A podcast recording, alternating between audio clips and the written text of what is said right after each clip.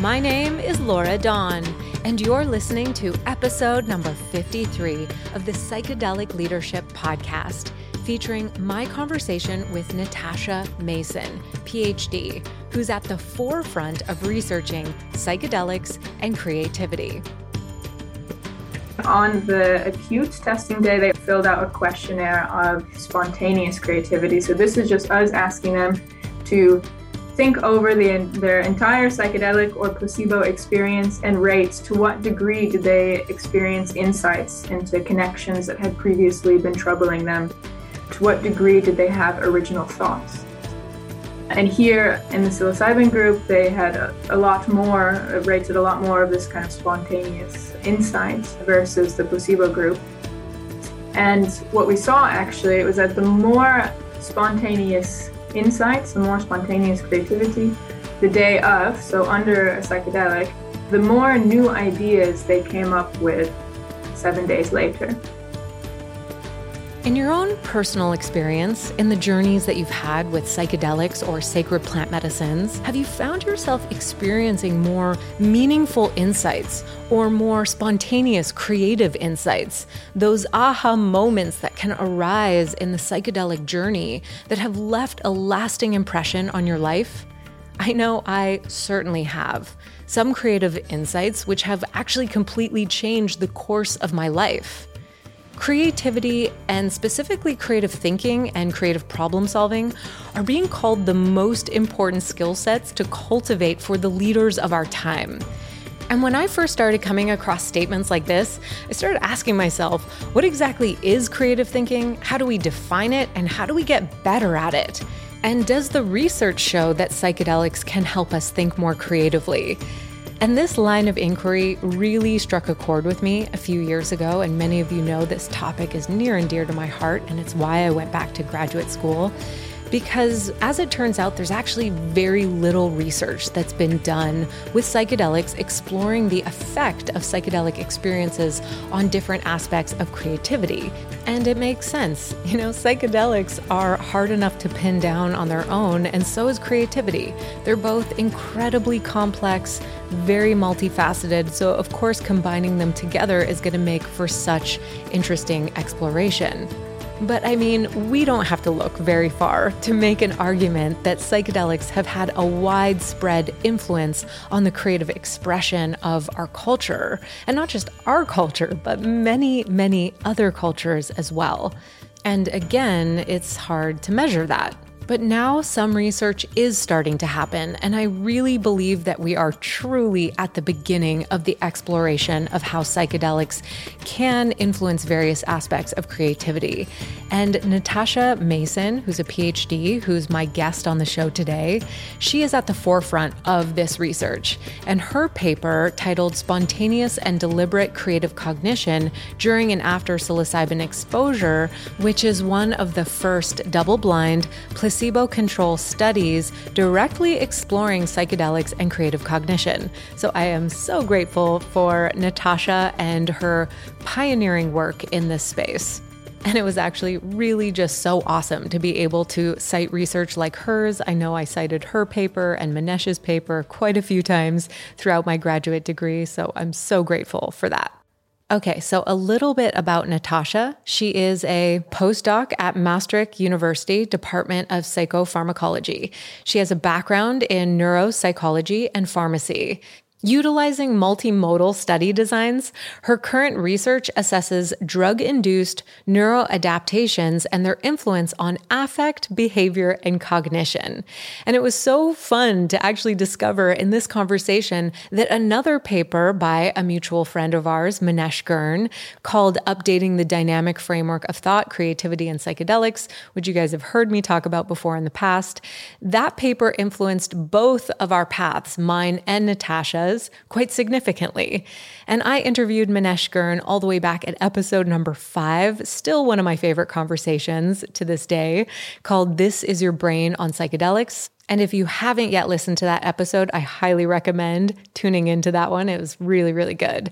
And it was because of this paper that Manesh wrote that Dr. Robin Carhart Harris was a co author on that I decided to go back to graduate school to get my master's in science and creativity studies and change leadership, which I'm thrilled to announce that I only have one class left until I graduate.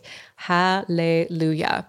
And I've been focusing my entire degree on the intersection between psychedelics, creativity, and leadership, specifically creative thinking and creative problem solving. And so you'll hear me share some of that work that I've been doing in graduate school throughout this episode as well, because Natasha and I were kind of just jamming out back and forth. And it's so nice to have conversations with people like Natasha and Manesh Girn, who have also spent a significant amount of time thinking about psychedelics and how they might influence creative cognition.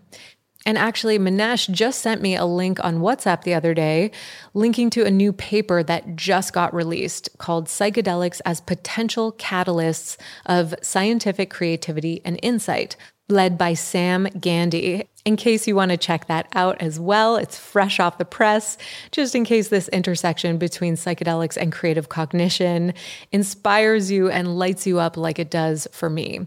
And you can easily access all of these links to the research papers that I'm mentioning here at lauradawn.co forward slash 53, along with all the other resources mentioned throughout this conversation. Now, before we dive in, I just want to encourage you and inspire you to remember that you are creative by definition of being alive, and that being creative is your birthright. I know so many people still have these old, outdated beliefs, these old myths about creativity that there are creative geniuses and then there are everyone else. And right now, we are being called to reclaim that birthright so that we can think bigger and open up and expand our perceptual field of awareness and start to think differently because, as Einstein said, we can't solve our problems at the same level of thinking that created them.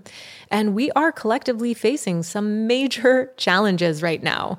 We are moving through the portal, the cocoon of metamorphosis collectively where old systems are falling by the wayside and we need to find solutions to the challenges that we face.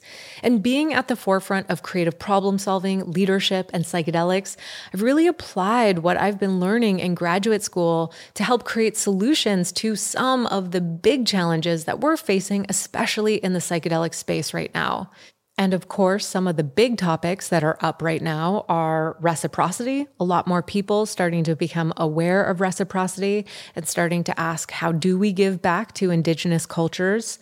Ethics, definitely up in the space, as well as plant medicine conservation. You know, a lot more people are starting to become aware that there's a huge increase in demand for these sacred medicines, and that's putting pressures on indigenous communities and the biocultures from which these medicines come. And I know so many of us have received so many incredible benefits from ceremony and sacred plant medicines. And I've heard more and more people starting to talk about wanting to be in right relationship with the traditional knowledge holders from which these medicines come and not knowing how to support and give back to indigenous communities and not sure how to make a donation or where that money actually goes. And so I'm helping to steward the launch of Grow Medicine in collaboration with the Indigenous Medicine Conservation Fund. And Grow Medicine is an easy to use donation based platform to support plant medicine conservation, Indigenous sovereignty, and biocultural diversity. And starting on May 31st, you can make a donation directly to Indigenous led initiatives as a way to step towards being in right relationship with the traditional knowledge holders of these medicines. And so it's really easy to use. You just go to growmedicine.com, you select the keystone medicine you want to support, the medicine that has enriched your life and has benefited you. And now this is an easy way to share in those benefits and support these communities in return. And you can pick a donation amount, and I highly encourage you to hit make this a monthly donation. And we're really holding the vision that Grow Medicine becomes a very integrated part of our medicine movement and our psychedelic communities. And your donation through Grow Medicine goes towards Indigenous led initiatives. And we lay out exactly what those initiatives are on each page. Once you click on the Keystone Medicine, brings you to the donation page for that medicine. And then it outlines the, the full scope of the project that your donation goes towards supporting. And these are Indigenous led initiatives that are strengthening their communities in their efforts to conserve keystone plant medicines and traditional knowledge that they rely on for their healing and cultural survival. And so we're calling in support to help amplify this message on launch. And you can go to growmedicine.com forward slash support to sign up and receive some of the emails that we'll be sharing as we go into our very first launch week, May 31st through June 10th. That's our big promotional launch window. So if you want to help support this message and help share it with your communities, we would so, so appreciate that. All right, friends, that was a big download on Grow Medicine. Thank you so much for hanging with me through that one. I'm going to leave you with a song called Be Like Water by my dear medicine sister, Mary Isis. I know I've featured Mary quite a few times before on the show, but I just love her music so much. And at one point, I was obsessed with this song, Be Like Water. There is this verse that's all about activating and opening up your creative channel. And there was definitely a moment in time where I was listening to this song on repeat.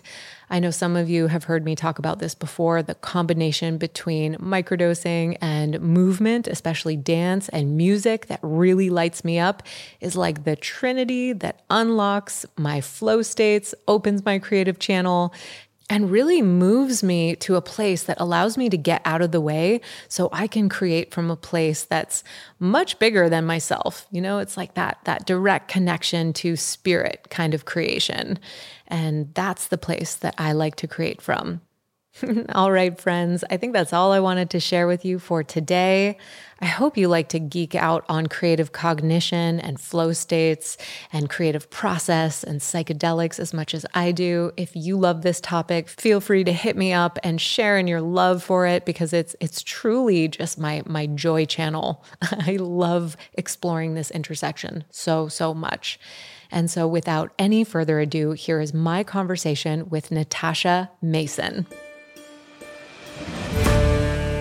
I think we should just dive right in. And I, am so curious because I was looking at your your bio and you have a background in neuropsychology and pharmacy. And so I was curious if we could just start with a little bit of your professional background and how you found yourself now at the forefront of researching psychedelics and creativity. Yeah, uh, it was a, it's been a long and winding road. um, so I originally went to school for pharmacy. Um, so I've always been interested in how um, all drugs uh, can influence um, yeah a person's thoughts, uh, both and and physiology, right? So I'm interested in drugs and treating people, mainly treating people uh, with um, psychological uh, disorders. So kind of growing up in a small town in Wisconsin, when you think drugs and mental health, they say, okay, go be a pharmacist. I was like, okay, sure, I'll go be a pharmacist. Uh, so I, I, went to school for that. Um, and during this time, I also started gaining experience at uh, different pharmacies, just behind the counter work, but also um, dealing with and, and, listening to patients who are coming to pick up their prescription. Um, and uh, basically, what that included was listening to a lot of people. Um, yeah, complain that the, the drugs that the, we are giving them are not working or they are experiencing very negative side effects uh, particularly with these these drugs prescribed for depression and anxiety. Um, so this was quite discouraging to me, uh, and that's why am I going to school for so long to just administer drugs that that don't help people. Um, so during this time, I started doing research in neuropsychopharmacology uh, and also started reading the literature. Um, and I came across a paper by uh, Dr. Vollenweider in, in Zurich, so one of the, the, the true leaders in this field, uh, stating that um, a hypothesis that a, a one time ingestion of a psychedelic drug actually provides therapeutic relief uh, for days, months, maybe even years. Uh, and also explaining the potential neuroplastic uh, effects of these substances, meaning it's not just a band aid, it might actually be uh, fixing something. Uh, and that's really just, I, I thought that was amazing. Uh, we hadn't heard any of that in my pharmacy classes. There was nothing like that that existed for depression. So, um, yeah, I just changed everything. uh, so I changed to pharmacy. I did more research, and uh, after my uh, bachelor's degree, I looked for groups who were um, studying these substances um, in humans and also studying how they worked. So that became my my really big question: is okay, if we can find out how these substances work, then then we can figure out what's going on in these diseases, and, and we can we can help people. Um, and one of the only labs that was doing that was was Maastricht University, where I am now uh, in the Netherlands. So I moved from the U.S. to the Netherlands and uh, did whatever I could to be a part of the group. um, so I did a, a, a, research master in, in neuropsychology, which also offered psychopharmacology classes. And I did my internship with them, and it worked really well. Stayed for a PhD, and now hopefully stay for longer. So uh, that's amazing. Yeah, that was my venturing into this into this field. I love it how one paper did that for you. One paper actually that Manesh Girn, uh, that Dr. Robin Carhart Harris co-authored on psychedelics and creativity. That was also the paper that did it for me to go back to graduate school. So I love that yeah. you have that parallel uh, story. And so, what are what are you writing your PhD dissertation on? Yeah, so my PhD is now completed. Um, so I, I defended it a year ago. Um, and yeah, it was a lot of different studies, but it, it was looking at uh, the effects of cannabis and also psychedelics. So it kind of had two streams of, of acute drug challenge studies. Uh, and looking at how these drugs change glutamates in the brain, so an important driver of neuroplasticity. Um, and then also looking at the behavioral consequences of this, and, and one of these consequences being uh, creativity for, mm. for psychedelics. Right. That's so interesting that the initial sort of entryway for you was looking at through the lens of mental illness, depression, for example, and then you made this jump from mental illness to creativity. So, what inspired that jump? Because it feels like most people in the space, especially in research, are really still focused on what psychedelics can do to help the treatment of depression, PTSD, anxiety, and addiction. And I definitely feel like the forefront is moving into creativity. So you're, you know, right there. But what what inspired you to make that jump? Yeah, uh, so there are two reasons for this. Uh, I mean, one is more mental health linked, and one is more curiosity. So you have the curiosity side, which is all the anecdotal reports that people experience enhanced creative capacity um, after during a psychedelic experience and after psychedelic use. So that's just fascinating and had not really been tested. Uh, there was some historical really great historical um, work but yeah they don't necessarily live up to the methodological rigor of today's um, studies. So it's kind of hard to base conclusions off of them um, so there's that's okay. Let's actually see what's going on here because um, people haven't have, have not done that yet. Um, but then there's also uh, yeah the mental health aspect. Um, so these drugs, as you um, stated, are being looked at as treatments for depression, anxiety, addiction, PTSD. Um, there are many commonalities between these drugs. I don't, or between these disorders. I don't know all the commonalities, but one of them is this really habitual, rigid thought pattern right? And people have stated that when they take a psychedelic, they are able to break out of these rigid thoughts, experience insights, uh, look at their problems or their life situation from a different perspective, um, and that this can drive. They think that this helps drive the symptomatic relief that they experience for so long. Um, so that is also, I think, a really uh, important thing to focus on. An important thing for me is okay, maybe this psychedelic induced flexible state, whether it's creativity, enhancements in psychological flexibility. I mean, these are all separate constructs, but they are also related in some way. Something is going on here that people report help them feel better when nothing else has been helping them feel better. So um, that was also mine, but also my supervisor, Kim Kuypers' uh, rationale for pursuing this work. Okay, let's start with the the kind of scientific definition of creativity and move from there Okay, let's start there. Yeah, let's before I yeah. mean I have I have about 6 different ways I could take this conversation, but I think before we go further, let's let's put the definition that you're working with. I mean, we know there's so many ways to define creativity, yeah. just like psychedelics. It's kind of one of those things that's just hard to put your thumb on, hard to pin down. So what is the working definition that you're working with in your lab? Yeah, so what we have looked at so far is this um, yeah creative output which you come to via these two um, kind of constructs of convergent and divergent thinking. So let's say you're presented with a problem. First you think of all the possible solutions for that problem. This is divergent thinking. Uh, and then you have to pick the best solution for this. Uh, this is convergent thinking. And then you make your choice and you you act on it. So it, this is how we have been looking at um, creativity so far are you also adding a layer of originality and usefulness to that definition, which is a very, very common way of defining creativity?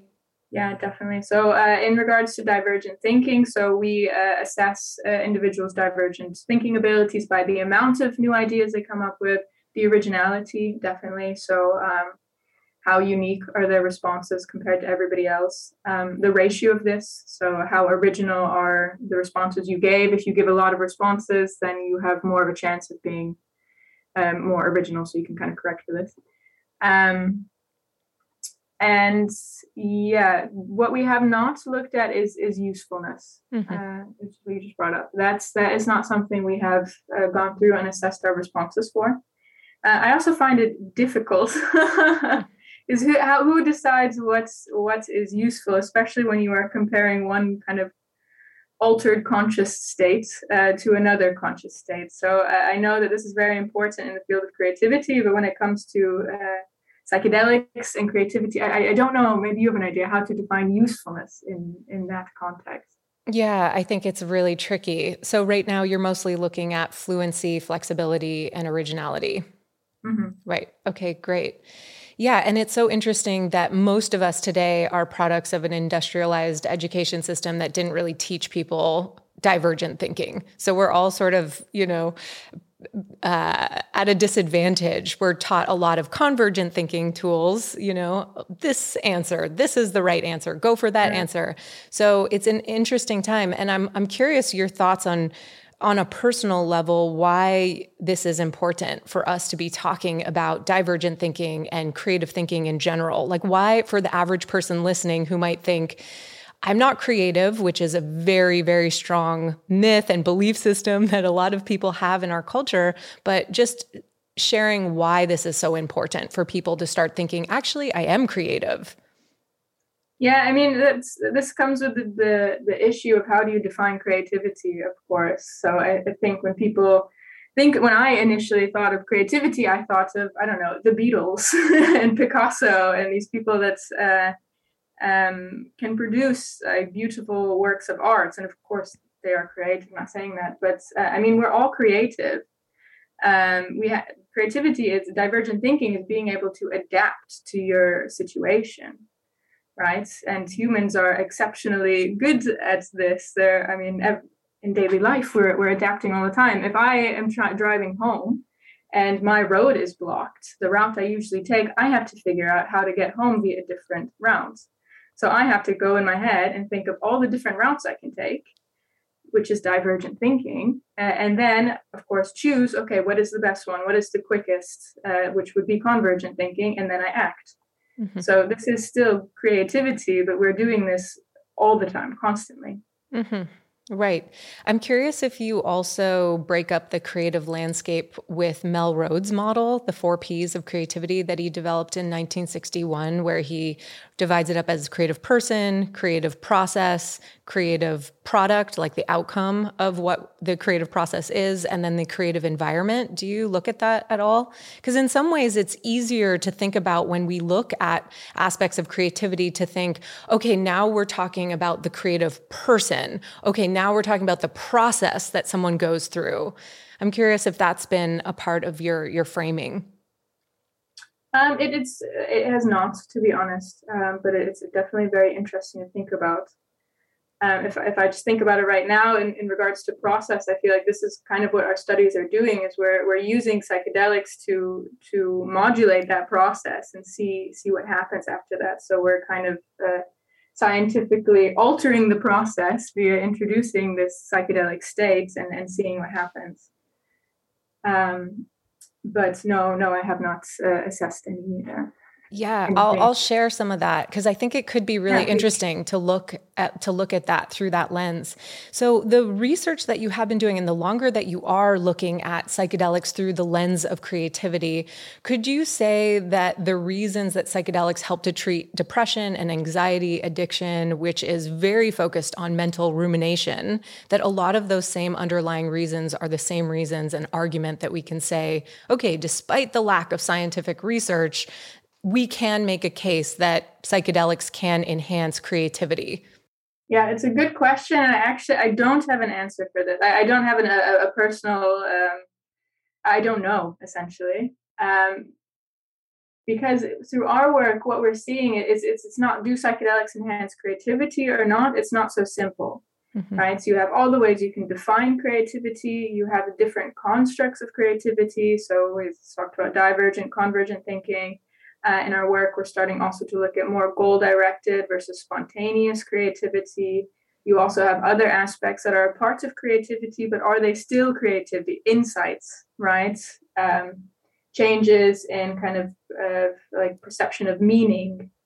Um, you have facets of awe, like all these things that are connected, um, but are not so clearly defined as yes, this is creativity. Mm-hmm. So I think there are a lot of bits that suggest something is going on here. Mm-hmm. Um, but I think we need a lot more work to see okay, what is it? What construct of creativity do psychedelics actually influence? And then once you have defined that, you are able to see is this what is strongly correlating with how people feel after their psychedelic assisted therapy? Right. Yeah. So, for example, like psychological flexibility, you know, there's that mediates that plays a mediating role in the treatment of depression and yet it's also linked to creative thinking and creative yeah. achievement.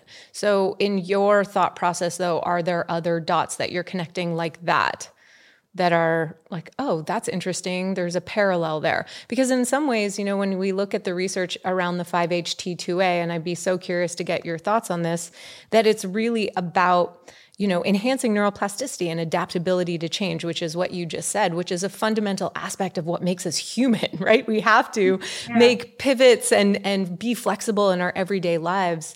So to me, it make it makes sense that oh, you know, the same reason that psychedelics help us step off the hamster wheel of ruminative thinking that is marked by addiction, for example, where it's like all you go round and round and round with the same thoughts over and over again. And psychedelics sort of help enhance that window of malleability, of shapeability, of flexibility. Oh, I can choose a new thought. Maybe this isn't my reality. Maybe I can choose a new thought. That that would make sense that that's also the same reason that enhances creative thinking. It, it really is to me the same thing. Yeah, I mean, I, I, I, do agree with you that these are all very interrelated aspects. Um, but yeah, uh, it's it's a difficult question. I, I, don't know. As I said, I don't have a strong. Uh, I, want to know, and I, am trying to build it, but I don't have a strong opinion. Do psychedelics enhance creativity or not?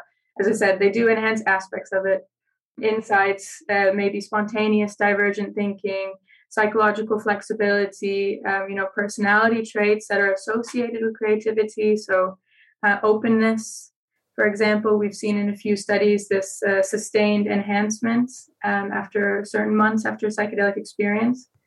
Uh, they also reduce neuroticism. Mm-hmm. I mean, neuroticism hasn't been directly linked to to creative outputs, of course, but yeah, it is directly linked to this kind of ruminative, ruminative, anxious thought patterns, which kind of take up your memory capacity and and your your energy. If you're always focusing on these, you're never focusing on on on. You're never able to look at anything else. You're never able to change your thoughts to maybe something more positive, more adaptive. So we know that it also decrease these uh, types of yeah kind of trait personality factors.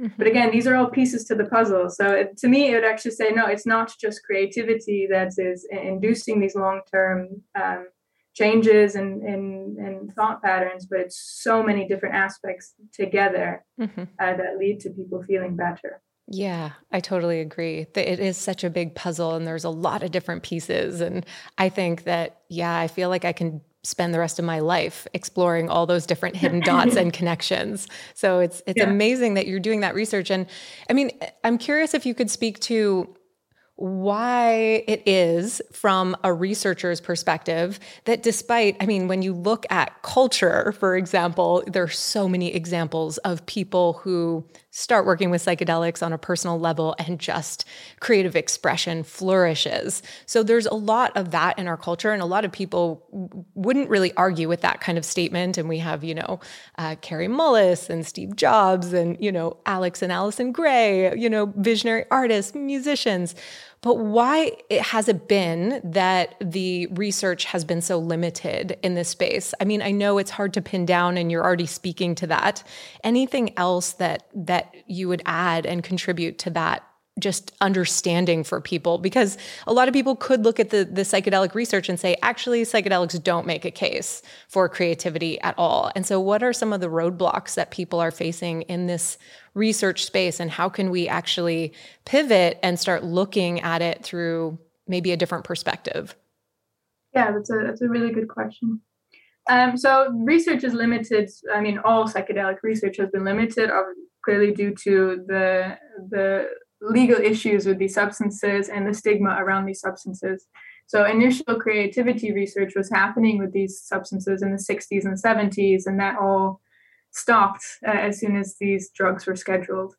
Uh, so, the lack of research into this, although there's a lot of historical interest, I, I really just blame on the fact that people can't do it. mm-hmm. um, so, yeah, there's now growing naturalistic work that's also an, a, a, good option to try to look at indications of how psychedelics are, are altering these behaviors. But yeah, people have not been able to bring people into the lab and give them a psychedelic and see what happens.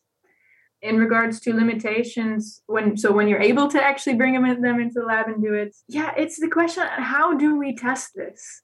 Um, so I, I, won't go back on the definition of creativity. We know this is uh, uh, difficult, but even on our working definition, let's say, we have these divergent and convergent thinking tasks. So the kind of gold standard to assess divergent thinking, the amount of ideas you can come up with, is this, is something called the alternate uses test.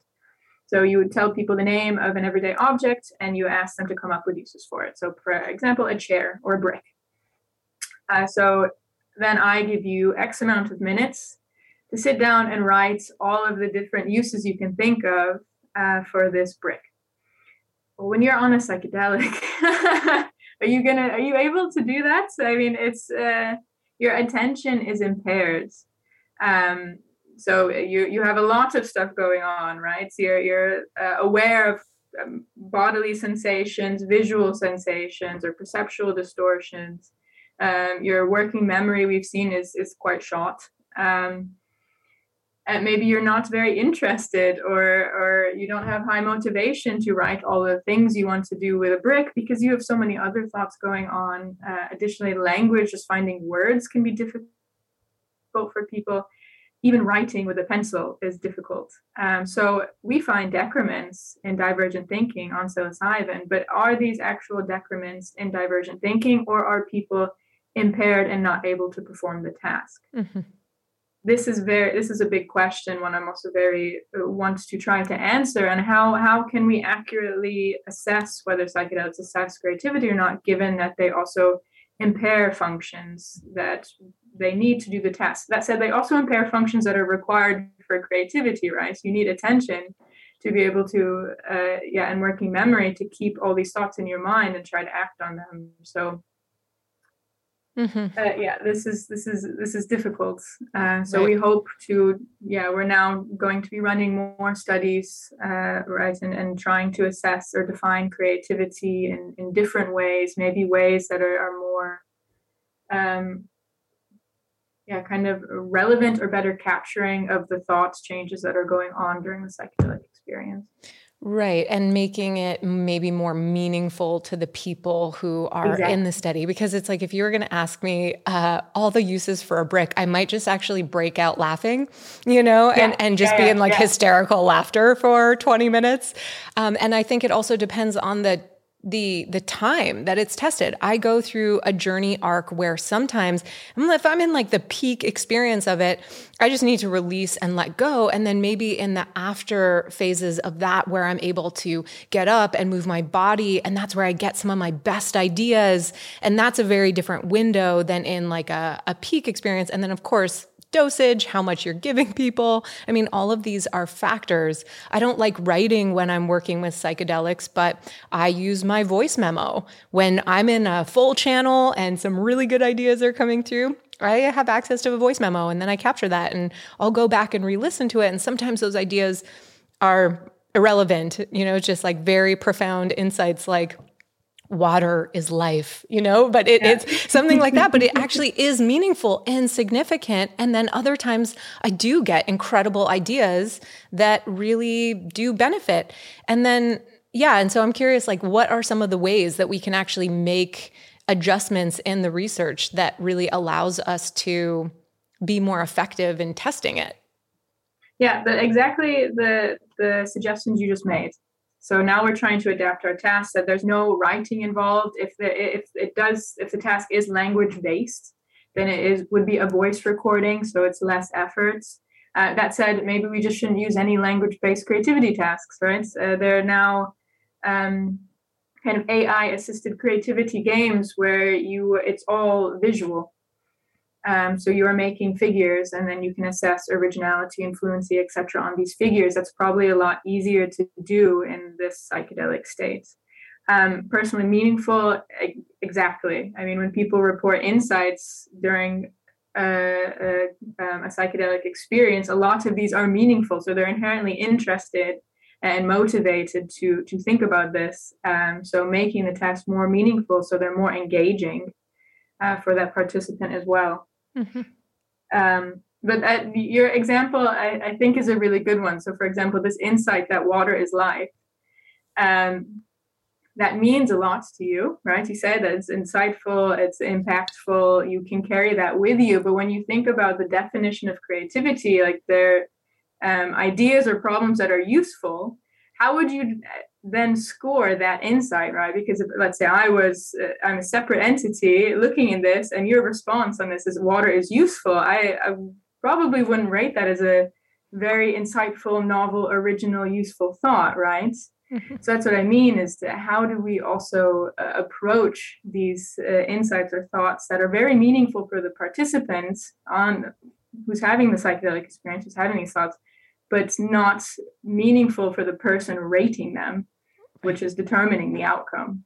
Yeah, I'd love to speak about the paper you published, Spontaneous and Deliberate Creative Cognition During and After Psilocybin Exposure, because I think that that's also another key point is that maybe we shouldn't actually be focusing on creativity acutely within the journey and focus on what is the aftermath of that experience. You know, it's not like, oh, I expect you to be able to be a better runner or, you know, all those some would say that LSD can definitely enhance physical performance um, acutely, but maybe it's more about the after effects of that. What's your what's your thinking about that? And I'd love to unpack some of this, you know, spontaneous versus deliberate creative cognition and what you found through this this research that you did.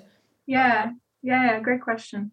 Uh, so maybe I explain the research quickly and then I can uh, comment on the rest. So this was a, a, study where we were, it was a placebo-controlled experimental trial. So we brought people into the lab uh, and we gave them either a moderate dose of psilocybin. So they're definitely under the influence, but they were able to sit up straight and hold a pencil. What do you define as a moderate dose? How, how much are we talking? Yeah, so this was like 13 milligrams of psilocybin. Okay. Uh, on average. Yeah. So let's say like the the um, therapeutic studies give about 20 to mm-hmm. 25. Mm-hmm. So complete ego dissolving. We we did have uh, people experienced feelings of ego dissolution, but it was not complete and total uh, ego dissolution. Okay. Um. So Yes, they, they came, they received psilocybin, and they performed um, three measures of creativity. So one was this uh, alternate uses test, how many things can you do with a brick? Uh, one was an association test. So they're shown a group of pictures and they're asked to make find the correct association. So this is the more logical association. This is convergent thinking. Uh, and then to come up with as many alternative associations as they can and explain why. So this was our divergent aspect. Um, so their responses on these two tests were then um, yeah scored for fluency, the amount of responses, originality, how unique they were, the ratio of these two aspects, um, and also the AUT was was scored for novelty. So afterwards, we asked them to go through all of their responses of what they could do with a brick and just mark which responses were completely new. So they had never thought about this before, they had never seen it in a movie. This was just on the spot, a new idea. Um, so they completed these tests before they received any drug, uh, during the peak drug effects, uh, and then seven days later. And what we found is that on our tasks, they were impaired. So fluency, especially, was reduced. On one of the tasks, originality was reduced, um, and convergent thinking was reduced. Um, then, seven days later, uh, they came back and there were either no changes, well, there are no changes on most things, but there was an increase in novelty. So the amount of new ideas they came up with to do with a brick. Mm-hmm. Um, additionally, on the acute testing day, they also filled out a questionnaire of spontaneous creativity. So this is just us asking them to think over the, their entire psychedelic or placebo experience and rate to what degree did they experience insights into connections that had previously been troubling them? Um, to what degree did they have original thoughts? Uh, and here yeah in the psilocybin group they had a, a, lot more uh, rated a lot more of this kind of spontaneous um, insights uh, versus the placebo group. And what we saw actually was that the more spontaneous insights, the more spontaneous creativity the day of, so under a psychedelic, the more new ideas they came up with seven days later. Um, so this was a very interesting association for me to see. So when I initially started, I thought, okay, people take psychedelics, they feel more creative, they're in this uh, psychedelic psychotherapy, they're having all of these insights. This is where we need to focus. Um, but yeah, of course, now what we've just spoken about, this is very hard. And how do we do it? People are impaired. Um, they don't want to tell me all the things that, that they can do with a brick. They're busy doing other things. But we do still see that the thought processes they're having that day are, are having an impact seven days later, or at least this is a correlation, right? But suggesting that the more spontaneous thoughts they have, the, their idea of spontaneous creative thoughts, the more new ideas they can come up with seven days later. So, still highlighting the importance potentially of this acute experience and where their mind goes, but also suggesting that okay, they, there this these changes in thought content do outlast the acute states, and perhaps maybe open up kind of a window of opportunity where you are more flexible, whatever that means, whether it's creatively, psychologically, cognitively, that's still to be determined, but you are more flexible um, and perhaps this is a really good window to try to implement kind of adaptive behavioral changes that can then uh, outlast this window that maybe you can use months, years after the experience. So interesting. I want to talk more about uh, just this notion of unconstrained cognition and as an underlying sort of pinnacle for how spontaneous and deliberate creative cognition can arise from because i'm curious about yeah the, this notion that when we go into psychedelic experiences they're unconstrained and they're hyper associative states very imagistic and that we can't think of creative thinking and creative cognition as a single mental state. It's a fluid state of mind. Mm-hmm. When we diverge, it's one state. When we converge, and we're kind of diverging and converging all the time, moment by moment by moment. Like what you said, when you're driving, you think of a lot of different options, but then you choose one like almost immediately. So it seems like it would be really hard to pin down the underlying neural mechanisms of creative cognition. And I'm curious if you look at this notion of, of unconstrained cognition as like a fundamental aspect of the psychedelic state. Is that part of your, your thinking process? Yeah, I mean, to me, it's synonymous with the psychedelic state. I mean, mm-hmm. when you ask somebody to explain what it's like to take a psychedelic, it is this hyper associative, bizarre, surprising uh, experience that you are having. Um, uh, so, on the, the topic of spontaneous creativity, uh, at least some literature states that the most, um, yeah, the best example of spontaneous creativity is the dreaming state. Mm-hmm right? So that's yeah, as again completely, completely unconstrained, um, hypersociative, etc. And people oftentimes compare the psychedelic state, some of the, or at least aspects of the psychedelic states, to dreaming. So I, I don't know. When I was reading over the definition of spontaneous, I just thought, okay, this is just what people have when when they take a psychedelic. This is what they are experiencing. Mm-hmm. But yeah, how do we demonstrate that with a task? Mm-hmm that's what we're working on. For people listening who aren't very familiar with the the concept or the definition of unconstrained cognition, can you offer an explanation for what that really points to and why that's important? Um, well, important is harder for me to say. I mean, unconstrained is, yeah, from my understanding, is this very bizarre kind of random, hyper associated uh, yeah conscious state. I don't know these thought processes. So again like when you're dreaming you have no control over what's happening. Um, you can see very or you experience very strange random phenomena. Um, why that's important? I mean i can only hypothesize on. Uh, so if you think about uh, these disorders that we're, we're talking about depression anxiety, PTSD, I would say that these are examples of an extremely constrained state. They're, yeah, it's uh, everything is very, um, it's very rigid.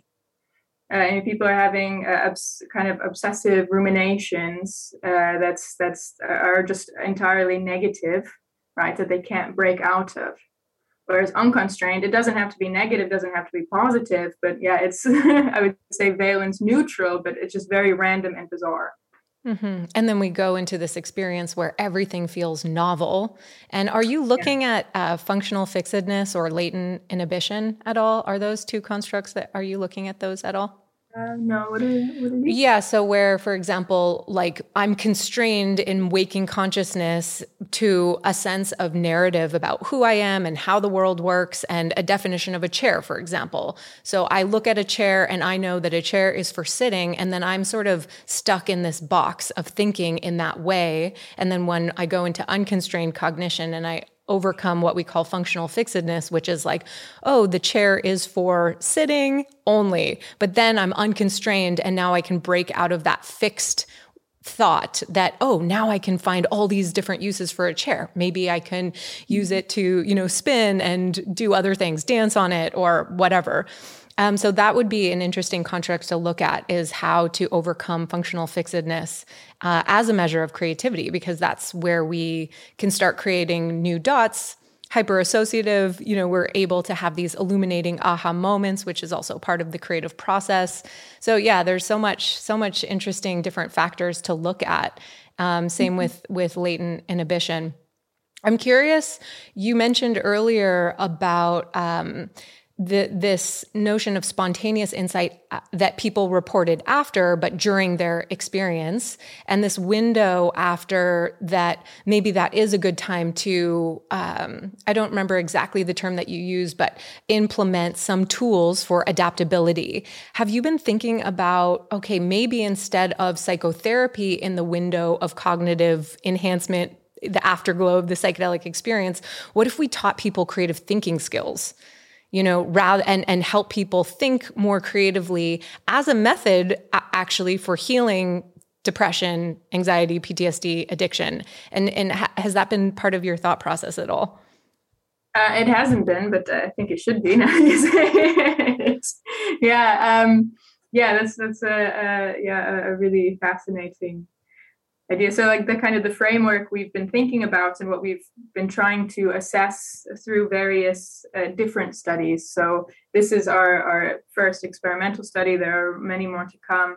But we've also been using some naturalistic paradigms, so going to ayahuasca or psilocybin retreats and assessing divergent thinking before they consume the, the substance and then the day after or seven days after to try to find if there is this window uh, yeah, I said window of opportunity where um, cognition is is a bit more flexible.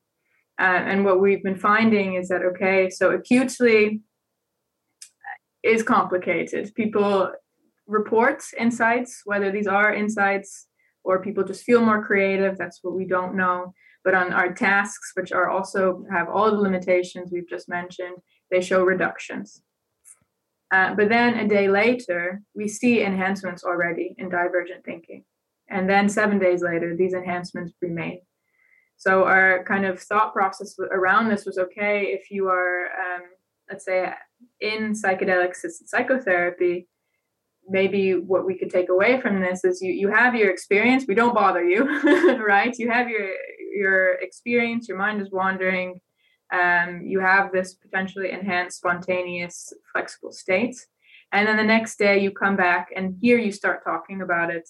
And here you start integrating it. I mean, this is already, uh, of course, in the psychedelic assisted therapy model, but maybe again focusing on these insights and then saying already, what are you going to do with it now? Mm-hmm. So, how, what can we learn from this and start implementing those behavior changes and start coming up with a plan within that seven day window when you're still flexible uh, to and how you're going to sustain those changes for longer. Um, so whatever the this adaptation is, if it's creativity training or or, or what have you, I'm not sure. Um, then uh, yeah, I think that would be a, a really nice uh, idea. And what we're trying to to really look at is where's the time frame for this? How can if creativity or flexibility is enhanced, how can we utilize this to maximize on this experience and maximize long-term behavior changes. Did anything really surprise you when you were reading about people's spontaneous insights? And did that is that shaping your thinking moving forward? Yeah, that's a good question. Um, in regards to the, the spontaneous insights, so it, this is a, a questionnaire where people just rate the degree. Uh, they weren't telling us what these insights are. I mean, that's for future work. We would like to, to see what this is, and maybe you can even assess the uh, originality and fluency and whatever of, of this, right? Um, so I don't have any like solid data to say this, but we, we do have reports from from patients, um, also from our own uh, group, uh, where there's really seem people get a lot of relief from relief just from this lack of rumination. Hmm. So they don't necessarily have to be having these these great original thoughts, but they're just able to break out of this rigid thought pattern. So whether it's just saying, okay, that tree is really beautiful, fine, maybe it's not profound and I'm not going to hold on to it forever, but they're able to think about something else. Um, and that surprised me because I always thought, okay, you must have this meaningful interpretation that's going to change your life, but maybe that isn't the case. Maybe it is just a break from this incessant negative rumination that allows you to see that, hey, I can think other thoughts um, and then yeah in, integrate that right? Uh, try to maximize uh, on on this realization that yeah there are other thoughts do exist uh, other thought patterns are you can have them and work to to try to have more of them Mm, so interesting.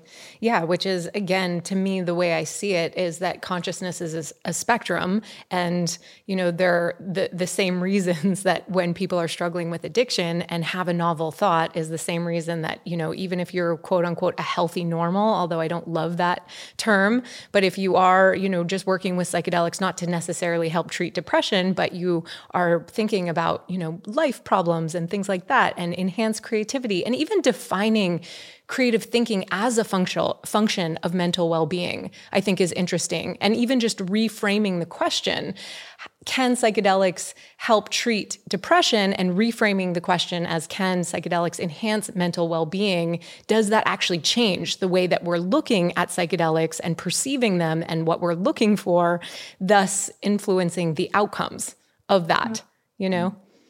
Mm-hmm. But I'd like to, to hear your thoughts. So, this uh, suggestion of uh, creativity training, Do you have an example of, of what this looks like? Yeah, there's so so many actually. So in, for example, um, there's a lot of different when we're looking at the four P's of creativity and the breakdown.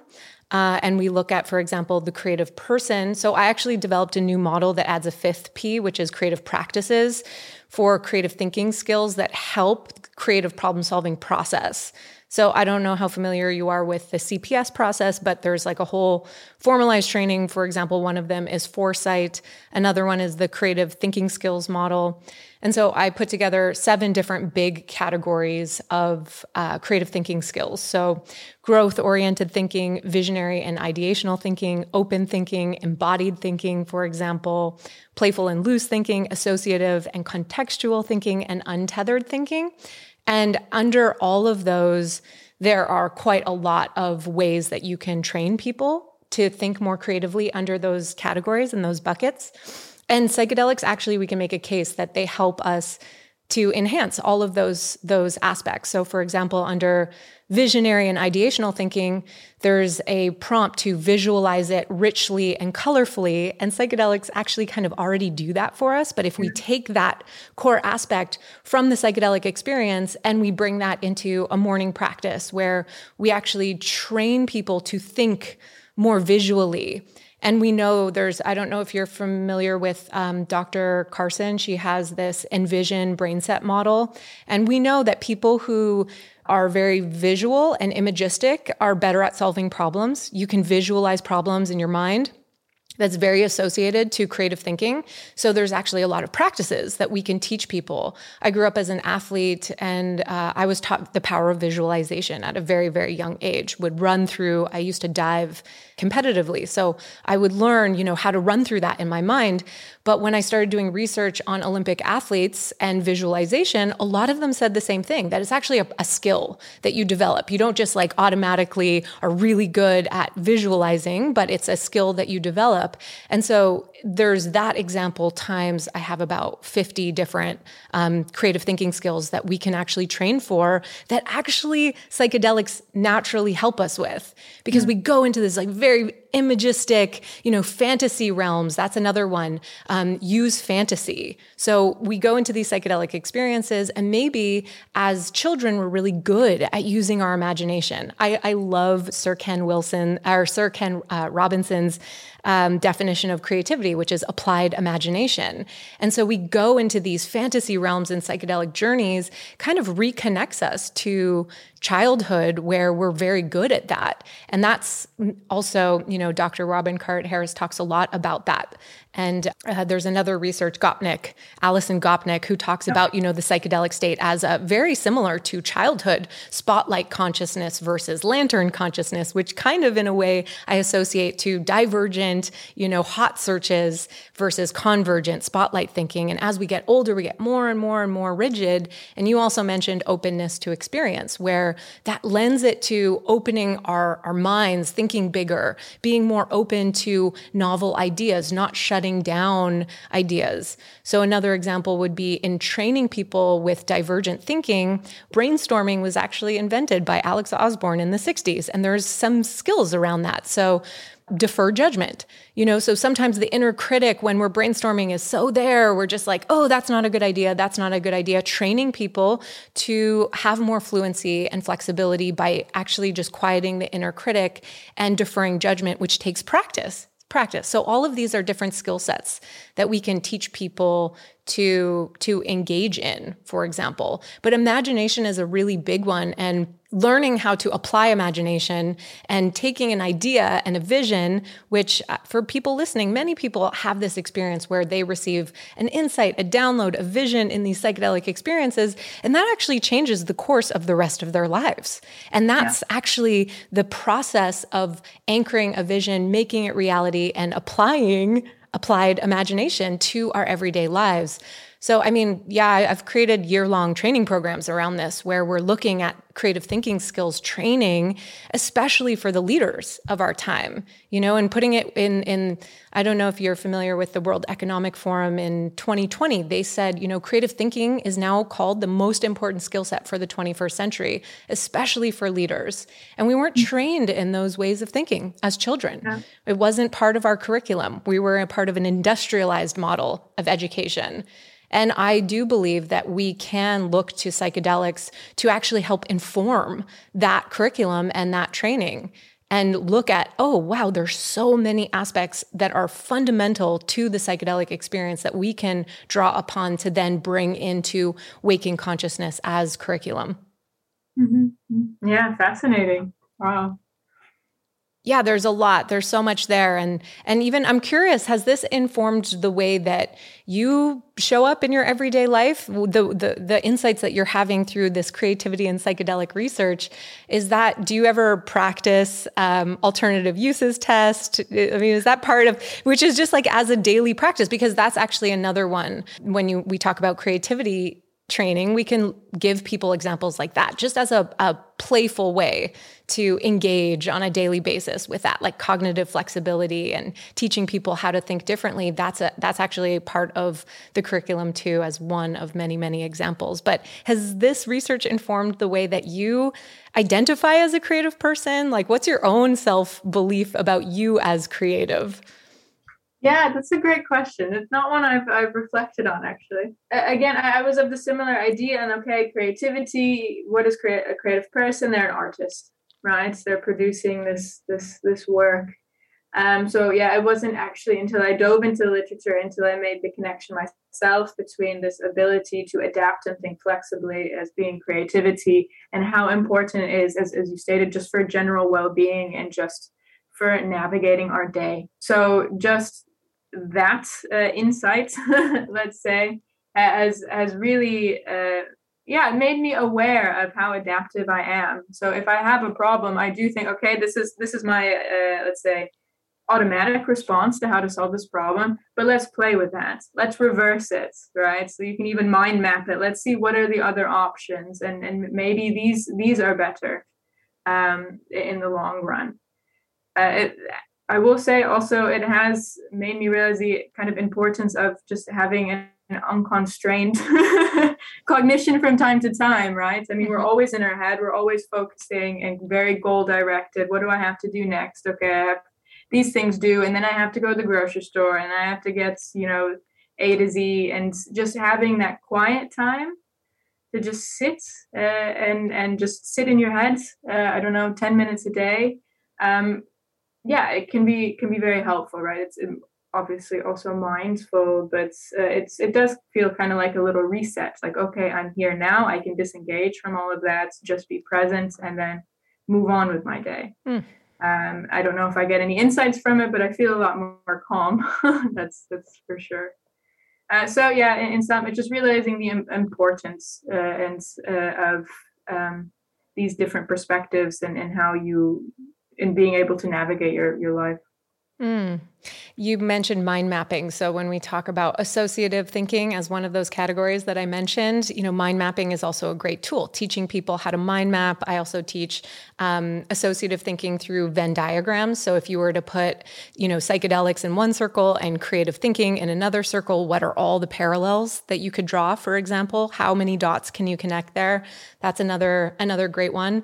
And then there's one more I'll share with you. This other research that was looking at creative environment, which is another thing that's so interesting to me. Um, the creative place and how we our environments actually affect our cognition. So, for example, we know that people are more creative when they're under tall ceilings versus short ceilings. And there's also another really incredible study that was done about um, dim illumination. So if people are in the creative problem solving process, which again is sort of a, a scaffolding, a formalized process that illuminates each step of the way that is like, okay, now we're diverging and then we're converging. And now we're diverging again and now we're converging. And when we're diverging, if you dim the lights, it actually helps put people in an unconstrained cognition because the boundaries of your cognition are then more uh, undefined. So there yeah. was this amazing parallel. I came across this one research study that was about, yeah, dim illumination and unconstrained cognition and how that helps more idea generation. We're also sort of less, you know, under the lights of, of pressure and needing to to come up with an idea but it actually increases risk taking and and putting out ideas that you know with without that that self critic along the way. So what I've actually done is I've spent uh, the last two and a half years looking at the overlap between creativity and all of these five P's of, of creativity, or psychedelics and the five P's of creativity. And creative environment is also one of them as well. That's so interesting. And then when you start looking at the research that you're doing, it's like actually there are a lot of hidden variables in the environment that might be influencing people's cognition that you're not even aware of, you know, that we're not yeah, aware yeah. of. So there's yeah, so many, so many pieces there. Yeah. So uh, yeah, I mean, in in this, uh, I mean, we also, I mean, setting as you as you say is is extremely important for everyday creativity, but you also know for the psychedelic experience. Uh, and in our experimental studies, that is a, a, a strength and a limitation, right? A strength, and that's I'm a psychopharmacologist. We like to control all these variables but a limitation in that it can be i mean we try to make it warm and and comfortable but it is it is you're you're taken out of your daily life right? It's not necessarily ecologically valid. You're in a, another place that you're not familiar with um it, it's bright. As i said it's, it's, very controlled. There, there are people walking around you don't know. Um, so in, in this study right we find this decrease in divergent thinking acutely but in our um, in a, another naturalistic study where we go to people where they're currently at this, the ceremony in this space that is uh, very supportive and warm and they, they have the intention also to to have these insights. That's another aspect right? Sets mm-hmm. the intention. And then we see the opposite. Then we see people can come up with more uses for a brick. Mm-hmm. um, so these are these are definitely this is noise that's added in um, it makes it hard to come to any any conclusions uh, like strong conclusions mm-hmm. um, I actually on on environments i just saw a presentation the other day and they were looking at uh, creative performance in in virtual environments and they found that if you're on a virtual beach that you're more creative than if you're in a virtual office. makes sense. We get yeah, our best ideas sense. outside yeah. in the shower and not actually research does show that we get our least creative ideas at sitting down at our desk during work hours. Yeah, but this is also kind of constrained versus unconstrained, right? I also have this. If I'm really stuck on a problem, I'll, I'll, go for a walk, and then you kind of at least the, the focus, the pressure, the anxiety, whatever, it comes off a little bit, mm-hmm. and you can have a little bit more fluid thoughts. Mm-hmm. Yeah, uh, m- maybe you want to also look at James Taylor's model, the five stage model of the creative process. Are you familiar? Uh, I don't. Yeah, there's James Taylor has a model, and then there's also um, yeah, there there's the creative problem solving process, but there's also James Taylor actually got this from the 20s from I think Wallas on the art of thought, but James put it as preparation, incubation, illumination, evaluation, and implementation. And when you look at those five phases, incubation and illumination are actually part of what we could look at with the, how the psychedelic experience works with that kind of cognitive process. Like if we were to give it a framework that going for a walk is really helpful on day-to-day reality and sometimes taking a deeper dive into a psychedelic experience for that uh, incubation phase you know, and then giving that space for illumination to arise, which when I was doing my work in graduate school, I referenced your paper on spontaneous insight. And that's why I've been so excited to drop in with you because a lot of your work has actually been informing my thinking as well. So I'm, I'm grateful for your path too on such a such a deep level. And and Kim as well, Kim Kuypers, yeah. Uh, she's amazing yeah. as well. Yeah yeah, mm-hmm. she's also uh, very interested uh, in in whether psychedelics do enhance the let's say flexible cognition and what this means for the therapeutic process. Yeah. Uh, yeah. I'm curious with your research, what did you look at functional connectivity between the brain networks and uh, can we go sort of pivot into some of that? I'm curious what you found because I think we also have to define, you know, uh, the the the networks and within a network how changes are happening within within the default mode network for example and how that also is different from the way the default mode network is then connecting to other networks Yeah, yeah, yeah, of course. Uh, so in, in this study, uh, I will say the caveat is that we were not um, collecting uh, brain activity while people were performing a task. So what happened is the individuals came, they were in our scanner still during the peak experience. We collected resting state brain activity, so they were just focusing on a cross and letting their mind wander. Um, and then afterwards, they came out of the scanner and then completed our task. So this is not a causal uh, uh, uh, measurements or, or, results, but we we looked at correlations, hypothesis-driven correlations afterwards. So here we focused on three networks which have been implicated in creative cognition. That is the mode network, uh, which uh, yeah Roger Beaty and uh, other uh, creative neuroscientists, uh, creativity neuroscientists have assessed. So DMN is involved in uh, idea generation. Then you have kind of the task positive network, so um, the executive network, which is involved in idea evaluation. And then you have the salience network, which is kind of shifting from one network to another. Um, so yeah, shifting the idea between between these two networks. So you have the you generate the idea, and the salience network then shifts it to the from the DMN to the central executive network. Um, so we looked at within and between network connectivity during the psychedelic state. So within is kind of like the integrity. How strongly are the areas in the default network connected uh, during the psychedelic experience? Uh, and there we found that they are less connected during a psychedelic. This has been replicated. Yeah, all the studies that are looking at this type of connectivity in the brain have found this. So we found specifically like reduced integrity in the DMN.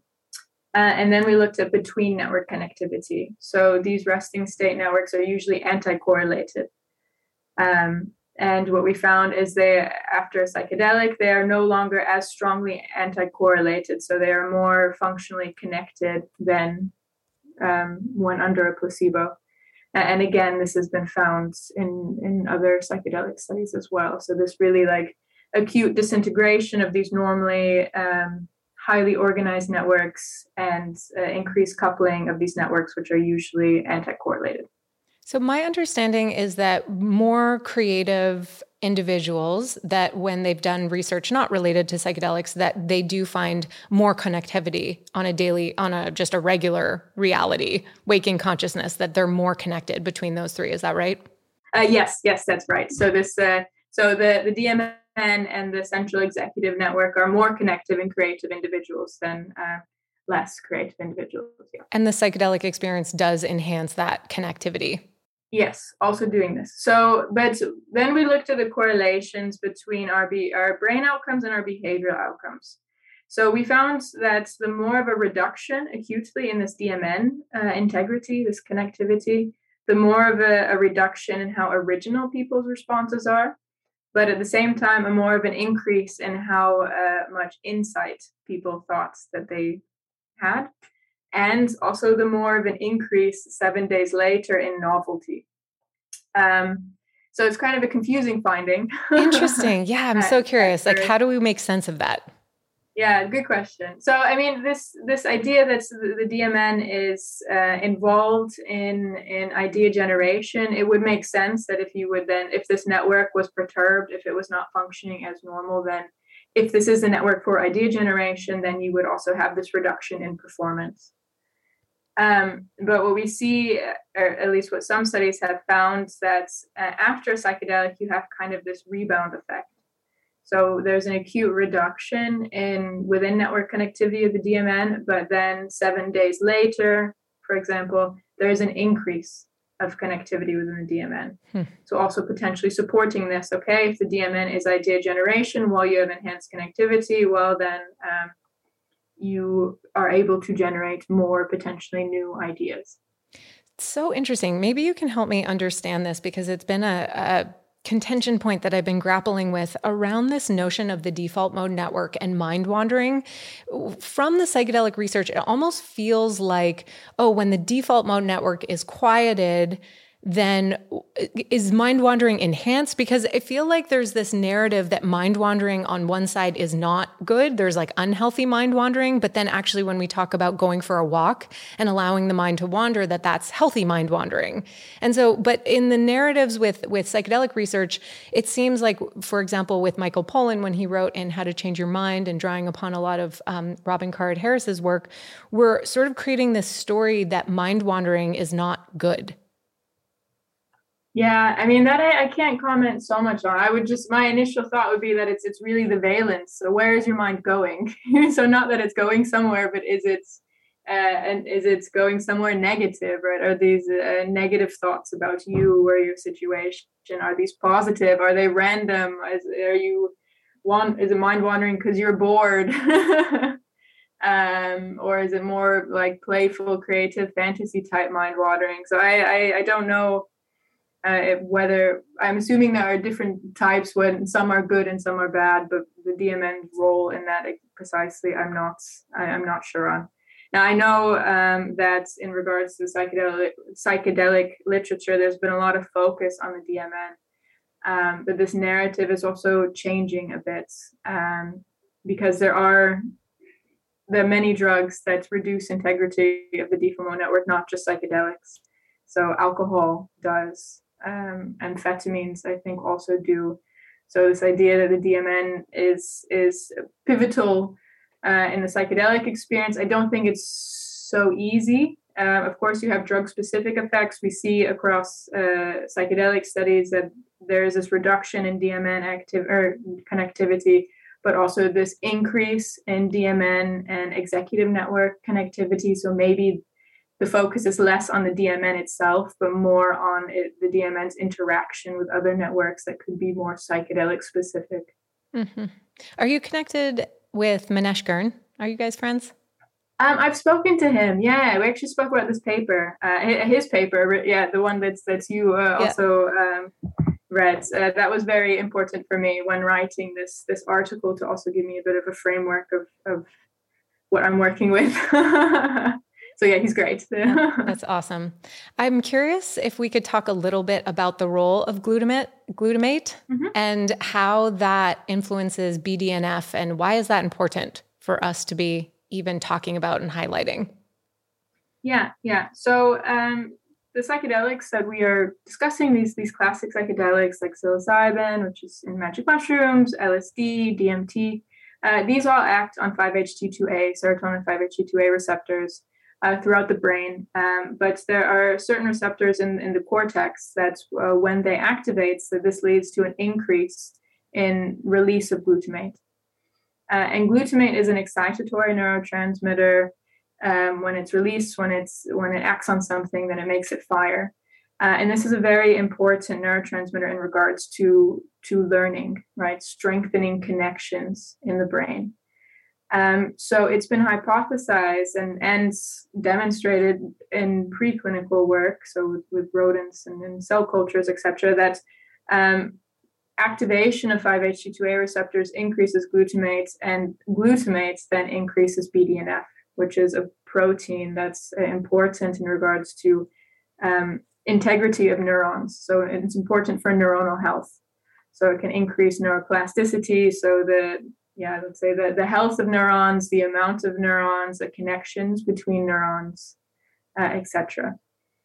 Um, and there's a hypothesis that uh, depression and anxiety are characterized by um, neuronal malfunction in, in certain parts of the brain, like the medial prefrontal cortex. So the idea that psychedelics enhance neuroplasticity in that in that brain area, they restore connection, um, which allows for adaptive hopefully beneficial behavior uh, change. Has anyone looked at, or have you looked at the connection? Is there any literature or research that points to uh, 5-HT2A receptors, glutamate, BDM, BDNF, and creative thinking? Is there anything that's already out there? Um. So yeah. So I we uh, in a separate study, actually this sorry. Uh, so in this study, uh, we also looked at whether psilocybin altered glutamates uh, in the medial prefrontal cortex and in the hippocampus. So uh, hippocampus involved in, in memory, but also a, a, hub of the DMN and medial prefrontal cortex is this area which has been found to kind of, let's say, malfunction uh, during depression, uh, anxiety, etc. So we found that psychedelics do increase glutamates in the medial prefrontal cortex and decrease it in the hippocampus. So that was the first human study to show, yes, psychedelics alter glutamate. So, but we are not able to show neuroplasticity in the brain in a human. Um, it would have to be extremely invasive. um, so, we have shown it alters glutamates. Preclinical work has shown an enhancement of BDNF, so they're able to look at slices of rat brains and see enhanced neuroplasticity. Um, we have also at least taken blood samples in humans uh, during an LSD experience and found an increase in BDNF uh, in blood. So all the pieces are there, but we are not able to, it's not able to be done in one full human study. Uh, in regards to creativity, I actually did look at a correlation between glutamate levels in the medial prefrontal cortex and the hippocampus and how people performed on these creativity tasks and I didn't find any association with with glutamate in the medial prefrontal cortex, so I couldn't make that that link, mm-hmm. uh, unfortunately. Maybe not yet.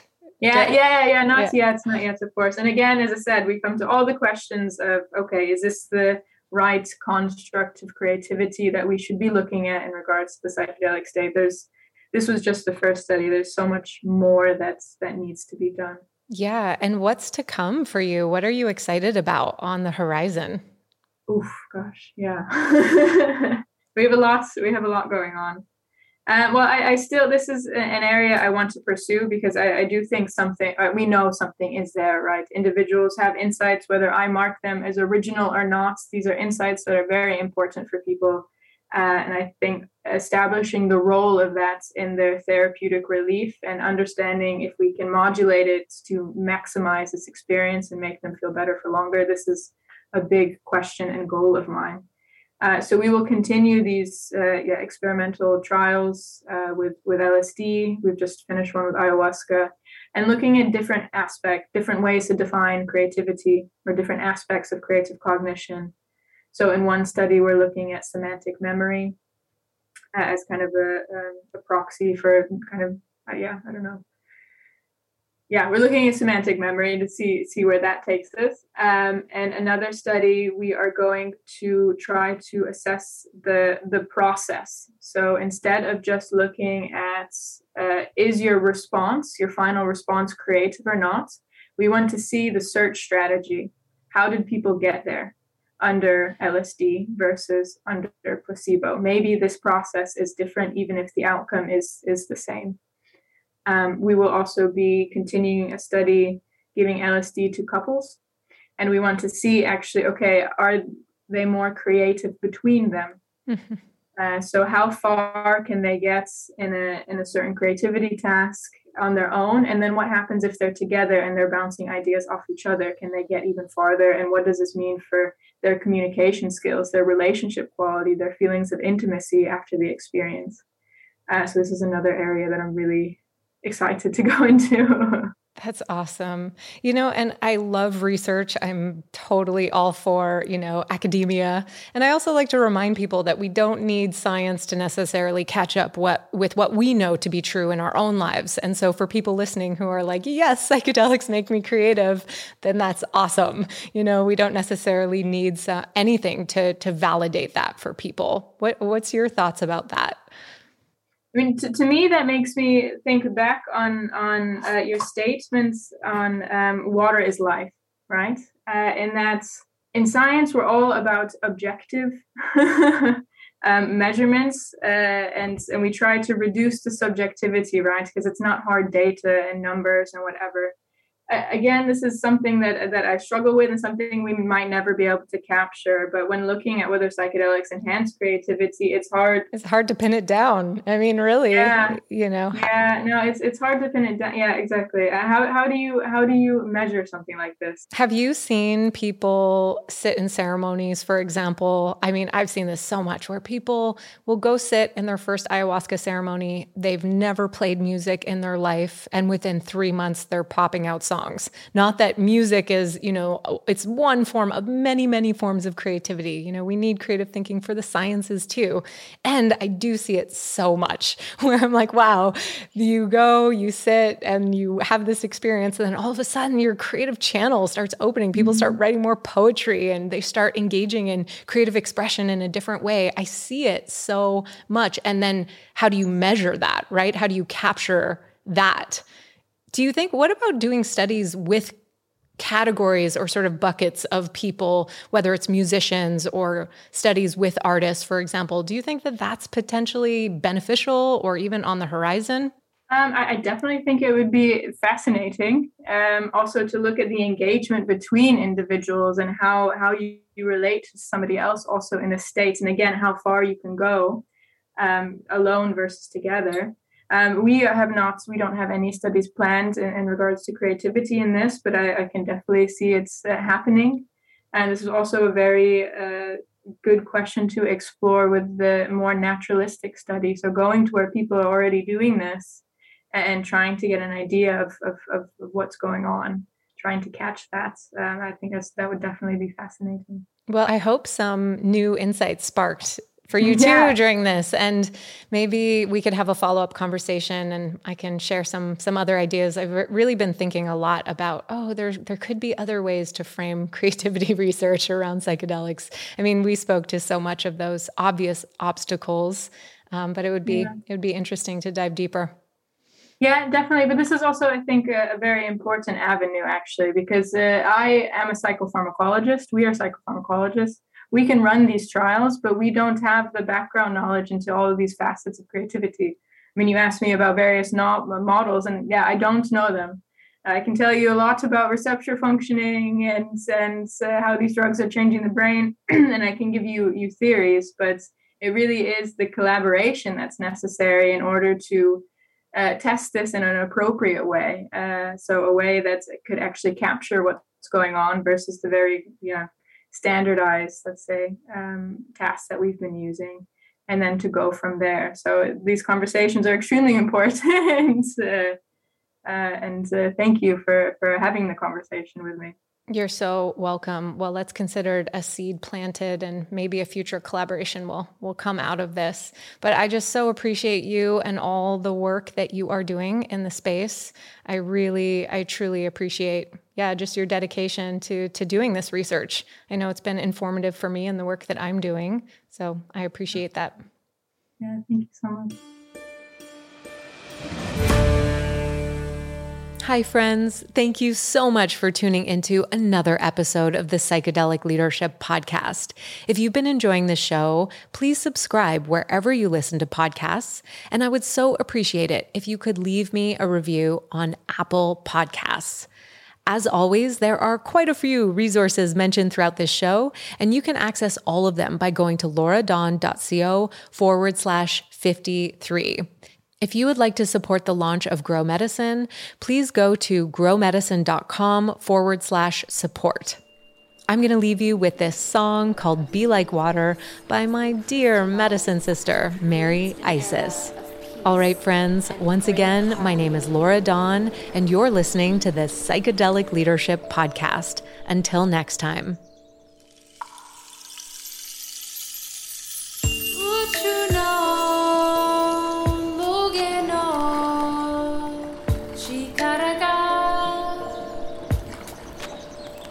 Coricote.